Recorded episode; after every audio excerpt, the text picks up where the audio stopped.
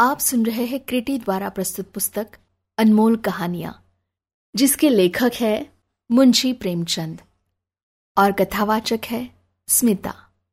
कहानी का नाम कप्तान साहब। जगत सिंह को स्कूल जाना, कुनैन खाने या मछली का तेल पीने से कम अप्रिय न था।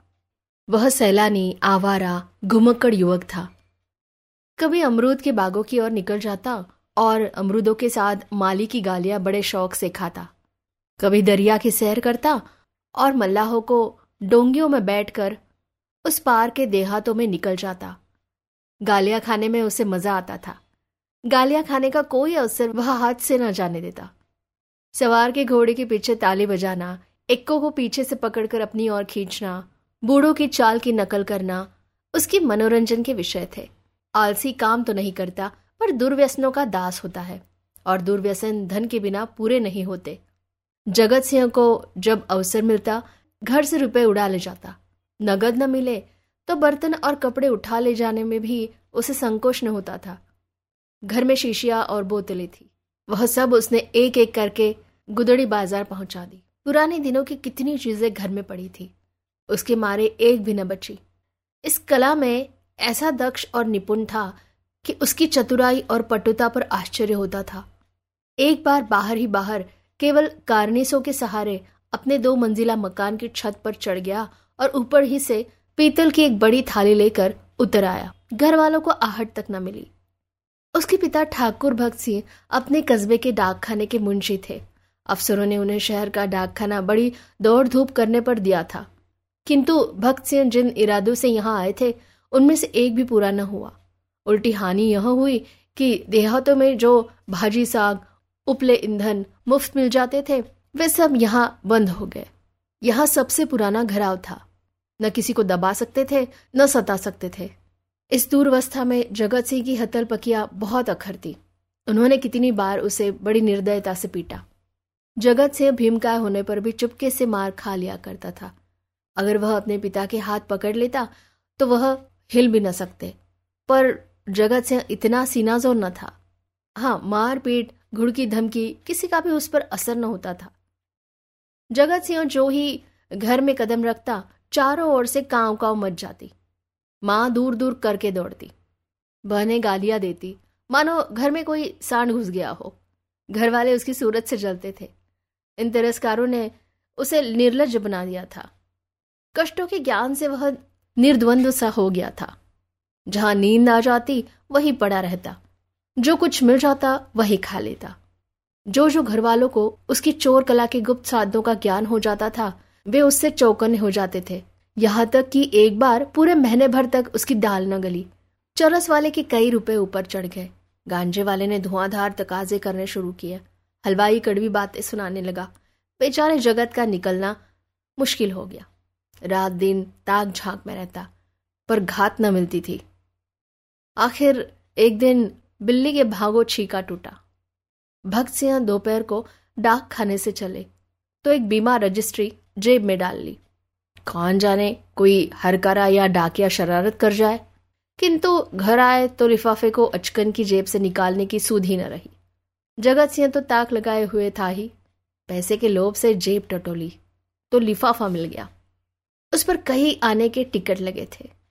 वह कई बार टिकट चुराकर आधे दामों में बेच चुका था। चट लिफाफा उड़ा दिया। यदि उसे मालूम होता कि उसमें नोट है तो कदाचित वह न छूता। लेकिन जब उसने लिफाफा फाड़ डाला और उसमें से नोट निकल पड़े तो वह बड़े संकट में पड़ गया। वह फटा हुआ लिफाफा गला फाड़कर उसके दुष्कृत्य को धिक्कारने लगा।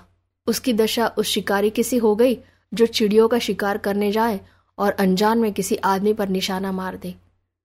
उसके मन में पश्चाताप था, लज्जा थी, दुख था, पर उसे भूल का दंड सहने की शक्ति न थी। उसने नोट लिफाफे में रख दिए और बाहर चला गया। गर्मी के दिन थे, दोपहर को सारा घर सो रहा था, पर जगत की आँखों में नींद न थी। आज उसकी बुरी तरह कुंदी होगी, इसमें संदेह न था। उसका घर पर रहना ठीक नहीं दस पाँच दिन के लिए उसे कहीं खिसक जाना चाहिए। तब तक लोगों का क्रोध शांत हो जाता, लेकिन कहीं दूर गए बिना काम न चलेगा। बस्ती में वह क्रोध दिन तक अज्ञातवास नहीं कर सकता। कोई ना कोई ज़रूर उसका पता देगा और वह पकड़ लिया जाएगा। दूर जाने के लिए कुछ ना कुछ खर्च तो पास होना ही चाहिए। क्यों ना वह लिफाफे में से एक नोट निकाल ले? यह तो मालूम ही हो जाएगा कि उसी ने लिफाफा फाड़ा है। फिर एक नोट निकाल लेने में क्या हानि है? दादा के पास रुपए तो है ही। झक मार कर दे देंगे। यह सोचकर उसने दस रुपए का एक नोट उड़ा लिया। मगर उसी वक्त उसके मन में एक नई कल्पना का प्रादुर्भाव हुआ। अगर ये सब रुपए लेकर किसी दूसरे शहर में कोई दुकान खोल ले तो बड़ा मज़ा हो। फिर एक एक पैसे के लिए उसे क्यों किसी की चोरी करनी पड़े? कुछ दिनों में वह बहुत सा रुपया जमा करके घर आ जाए तो लोग कितने चकित हो जाएँगे? उसने लिफाफे को फिर निकाला। उसमें कुल दो सौ रुपए के नोट थे। दो सौ में दूध की दुकान खूब चल सकती थी। आखिर मुरारी की दुकान में दो चार कढ़ा और दो चार पीतल के थालों के सिवा और क्या है? लेकिन कितने ठाट से रहता है। रुपयों की चरस उड़ा देता है। एक एक दांव पर दस दस रुपए रख देता है। नफा न होता तो वह ठाट कहाँ से निभाता? इस आनंद कल्पना में वह इतना मग्न हुआ कि उसका मन उसके काबू से बाहर हो गया। जैसे प्रवाह में किसी के पाँव उखड़ जाए और वह लहरों में बह जाए। उसी दिन शाम को वह बंबई चल दिया। दूसरे ही दिन मुंशी भक्त सिंह पर गबन का मुकदमा दायर हो गया। बंबई के किले के मैदान में बैंड बज रहा था और राजपूत रेजिमेंट के सजीले सुंदर जवान कवायद कर रहे थे। जिस प्रकार हवा बादलों को नए नए रूप में बनाती और बिगाड़ती है, उसी भांति सेना नायक, सैनिक सैनिकों को नए नए रूप में बना बिगाड़ रहा था। जब कवायद खत्म हो गई तो एक छरहरे डील का युवक नायक के सामने आकर खड़ा हो गया। नायक ने पूछा, क्या नाम है? सैनिक ने फौजी सलाम करके कहा, जगत सिंह। क्या चाहते हो? फौज में भर्ती कर लीजिए। मरने से तो नहीं डरते? बिल्कुल नहीं राजपूत हूँ। बड़ी कड़ी मेहनत करनी पड़ेगी। इसका भी डर नहीं। अदन जाना पड़ेगा। खुशी से जाऊँगा। कप्तान ने देखा, बला का हाजिर जवाब, मन चला, हिम्मत का धनी जवान है। तुरंत फौज में भर्ती कर लिया। तीसरे दिन रेजिमेंट अदन को रवाना हुआ।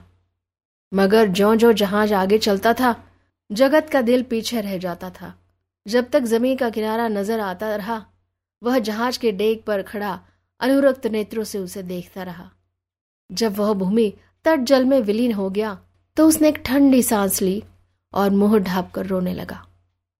आज जीवन में पहली बार उसे प्रियजनों की याद आई। वह छोटा सा कस्बा, वह गांज की दुकान, वह सैर सपाटे, वह सहृदय मित्रों के जमघट आँखों में फिरने लगे। कौन जाने फिर कभी उनसे भेंट होगी या नहीं।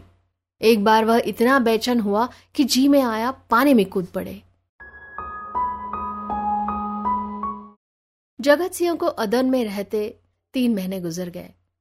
भांति भांति की नवीनताओं ने कई दिन उसे मुक्त किए रखा, लेकिन पुराने संस्कार फिर जागरूक होने लगे। अब कभी कभी उसे स्नेहमय माता की याद आने लगी, जो पिता के क्रोध, बहनों के धिक्कार और स्वजनों के तिरस्कार में भी उसकी रक्षा करती थी। उसे वह दिन याद आया जब एक बार वह बीमार पड़ा था। उसके बचने की कोई आशा न थी, पर न तो पिता को उसकी कुछ चिंता थी, न बहनों को। केवल माता थी, जो रात की रात उसके सिरहाने बैठी अपनी मधुर, स्नेहमयी बातों से उसकी पीड़ा शांत कर रही थी। उन दिनों कितनी बार उसने उस देवी को नित्य रात्रि में रोते देखा था। वह स्वयं रोगों से जीर्ण हो रही थी। लेकिन उसकी सेवा शुश्रूषा में वह अपनी व्यथा को ऐसे भूल गई थी, मानो उसे कोई कष्ट ही नहीं। क्या उसे माता के दर्शन फिर होंगे? वह इसी क्षोभ और नैराश्य में समुद्र तट पर चला जाता और घंटों अनंत जल प्रवाह को देखा करता। कई दिनों से उसे घर पर एक पत्र भेजने की इच्छा हो रही थी, किंतु लज्जा और ग्लानी के कारण वह टालता जाता था। आखिर एक दिन उससे न रहा गया। उसने पत्र लिखा और अपने अपराधों के लिए क्षमा मांगी। पत्र आदि से अंत तक भक्ति से भरा हुआ था। अंत में उसने इन शब्दों में अपनी माता को आश्वासन दिया था। माता जी मैंने बड़े बड़े उत्पाद किए हैं। आप लोग मुझसे तंग आ गए थे। मैं उन सारी भूलों के लिए सच्चे हृदय से लज्जित हूँ और आपको विश्वास दिलाता हूँ कि जीता रहा तो कुछ ना कुछ करके दिखाऊँगा। तब कदाचित आपको मुझे अपना पुत्र कहने में संकोच न होगा। मुझे आशीर्वाद दीजिए कि अपनी प्रतिज्ञा का पालन कर सकूँ।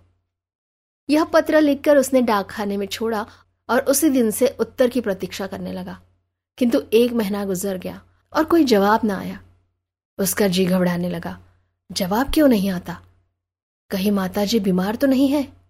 शायद दादा ने क्रोधवश जवाब न लिखा होगा। कोई और विपत्ति तो नहीं आ पड़ी? कैंप में एक वृक्ष के नीचे कुछ सिपाहियों ने शालीग्राम की एक मूर्ति रख छोड़ी थी। कुछ श्रद्धालु सैनिक रोज उस प्रतिमा पर जल चढ़ाया करते थे। जगत से उनकी हँसी उड़ाया करता। पर आप वह विक्षिप्तों की भांति प्रतिमा के सम्मुख जाकर बड़ी देर तक मस्तक झुकाए बैठा रहा। वह इसी धान्यावस्था में बैठा था कि किसी ने उसका नाम लेकर पुकारा। यह दफ्तर का चपरासी था और उसके नाम की चिट्ठी लेकर आया था। जगत सिंह ने पत्र हाथ में लिया और उसकी सारी देह काम उठी। ईश्वर की स्तुति करके उसने लिफाफा खोला और पत्र पढ़ा। लिखा था, तुम्हारे दादा को गबन के अभियोग में पाँच वर्ष की सजा हो गई। तुम्हारी माता इस शोक में मरनासन्न है। छुट्टी मिले तो घर चले आओ। जगत सिंह ने उसी वक्त कप्तान के पास जाकर कहा, हुजूर, मेरी माँ बीमार है, मुझे छुट्टी दे दीजिए। कप्तान ने कठोर आँखों से देखकर कहा, अभी छुट्टी नहीं मिल सकती तो मेरा इस्तीफा ले लीजिए। अभी इस्तीफा नहीं लिया जा सकता। मैं अब एक क्षण भी नहीं रह सकता। रहना पड़ेगा, तुम लोगों को बहुत जल्द लाम पर जाना पड़ेगा। लड़ाई छिड़ गई है। आह, तब मैं घर नहीं जाऊँगा। हम लोग कब तक यहाँ से जाएँगे? बहुत जल्द। दो या चार दिनों में? चार वर्ष बीत गए। कैप्टन जगत सिंह का सा योद्धा उस रेजिमेंट में नहीं है। कठिन अवस्थाओं में उसका साहस और भी उत्तेजित हो जाता है। जिस मुहिम में सबकी हिम्मत जवाब दे जाती है, उसे सर करना उसी का काम है। हल्ले और धावे में वह सदैव सबसे आगे रहता है। उसकी त्योरियों पर कभी मैल नहीं आता। उसके साथ ही वह इतना विनम्र, इतना गंभीर, इतना प्रसन्नचित है कि सारे अफसर और माथद उसकी बड़ाई करते हैं। उसका पुनर्जीवन सा हो गया। उस पर अफसरों को इतना विश्वास है कि अब वे प्रत्येक विषय में उससे परामर्श करते हैं। जिससे पूछे, वही वीर जगत सिंह की विरुदावली सुना देगा। कैसे उसने जर्मनों की मैगजीन में आग लगाई। कैसे अपने कप्तान को मशीन गनों की मार से निकाला? कैसे अपने एक माथहत सिपाही को कंधे पर लेकर निकल आया? ऐसा जान पड़ता है, उसे अपने प्राणों का मोह नहीं। मानो वह काल को खोजता फिरता हो। लेकिन नित्य रात्रि के समय जब जगत सिंह को अवकाश मिलता है, वह अपनी छोलदारी में अकेले बैठकर घर वालों को याद कर लिया करता है। दो चार आँसू की बूंदे अवश्य गिरा देता है। वह प्रतिमास अपने वेतन का बड़ा भाग घर भेज देता है और ऐसा कोई सप्ताह नहीं जाता जबकि वह माता को पत्र न लिखता हो। सबसे बड़ी चिंता उसे अपने पिता की है, जो आज उसी के दुष्कर्मों के कारण कारावास की यातना झेल रहे हैं। हाय, वह कौन दिन होगा जबकि वह उनके चरणों पर सिर रखकर अपना अपराध क्षमा कराएगा और वह उसके सिर पर हाथ रखकर आशीर्वाद देंगे। सवा चार वर्ष बीत गए। संध्या का समय है। नैनी जेल के द्वार पर भीड़ लगी हुई है। कितने ही कैदियों की मियाद पूरी हो गई है। उन्हें लिवा जाने के लिए उनके घर वाले आए हुए हैं। किंतु बूढ़ा भक्त सिंह अपनी अंधेरी कोठरी में सिर झुकाए उदास बैठा हुआ है। उसकी कमर झुककर कमान हो गई है। देह अस्थि पंजर मात्र रह गई है। ऐसा जान पड़ता है किसी चतुर शिल्पी ने एक अकाल पीड़ित मनुष्य की मूर्ति बनाकर रख दी है। उसकी भी मियाद पूरी हो गई है। लेकिन उसके घर से कोई नहीं आया। आए कौन? आने वाला था ही कौन? एक बूढ़ा, किंतु धष्टपुष्ट कैदी ने आकर उसका कंधा हिलाया और बोला, कहो भगत, कोई घर से आया? भक्त सिंह ने कंपित कंठ स्वर से कहा, घर पर है ही कौन? घर तो चलोगे ही? मेरा घर कहाँ है? तो क्या यही पड़े रहोगे? अगर ये लोग निकाल ना देंगे तो यही पड़ा रहूँगा। आज चार साल के बाद भगत सिंह को अपनी प्रताड़ित, निर्वासित पुत्र की याद आ रही थी, जिसके कारण जीवन का सर्वनाश हो गया। आबरू मिट गई, घर बर्बाद हो गया, उसकी स्मृति भी असह्य थी। किंतु आज नैराश्य और दुख के अथाह सागर में डूबते हुए उन्होंने उसी तिनके का सहारा लिया। न जाने उस बेचारे की क्या दशा हुई। लाख बुरा है तो भी अपना लड़का है। खानदान की निशानी तो है। मरूँगा तो चार आँसू तो बहाएगा दो चुल्लू पानी तो देगा। हाय, मैंने उसके साथ कभी प्रेम का व्यवहार नहीं किया। जरा भी शरारत करता तो यमदूत की भांति उसकी गर्दन पर सवार हो जाता। एक बार रसोई में बिना पैर धोए चले जाने के दंड में मैंने उसे उल्टा लटका दिया था। कितनी बार केवल ज़ोर से बोलने पर मैंने उसे तमाचे लगाए थे। पुत्र सरत्न पाकर मैंने उसका आदर न किया। उसी का दंड है। जहाँ प्रेम का बंधन शिथिल हो, वहाँ परिवार की रक्षा कैसे हो सकती है? सवेरा हुआ। आशा का सूर्य निकला। आज उसकी रश्मियाँ कितनी कोमल और मधुर थी। वायु कितनी सुखद। आकाश कितना मनोहर। वृक्ष कितने हरे भरे। पक्षियों का कलरव कितना मीठा। सारी प्रकृति आशा के रंग में रंगी हुई थी, पर भक्त सिंह के लिए चारों ओर घोर अंधकार था। जेल का अफसर आया। कैदी एक पंक्ति में खड़े हुए, अफसर एक एक का नाम लेकर रिहाई का परवाना देने लगा। कैदियों के चेहरे आशा से प्रफुल्लित थे। जिसका नाम आता, वह खुश खुश अफसर के पास जाता। परवाला नेता झुककर सलाम करता और तब अपने विपत्ति काल के संगियों से गले मिलकर बाहर निकल जाता। उसके घर वाले दौड़कर उससे लिपट जाते। कोई पैसे लुटा रहा था? कहीं मिठाइयाँ बांटी जा रही थी। कहीं जेल के कर्मचारियों को इनाम दिया जा रहा था। आज नरक के पुतले विनम्रता के देवता बने हुए थे। अंत में भक्त सिंह का नाम आया। वह सिर झुकाए, आहिस्ता आहिस्ता जेलर के पास गए। और उदासीन भाव से परवाना लेकर जेल के द्वार की ओर चले। मानो सामने कोई समुद्र लहरें मार रहा हो। द्वार से बाहर निकलकर वह ज़मीन पर बैठ गए। कहाँ जाए?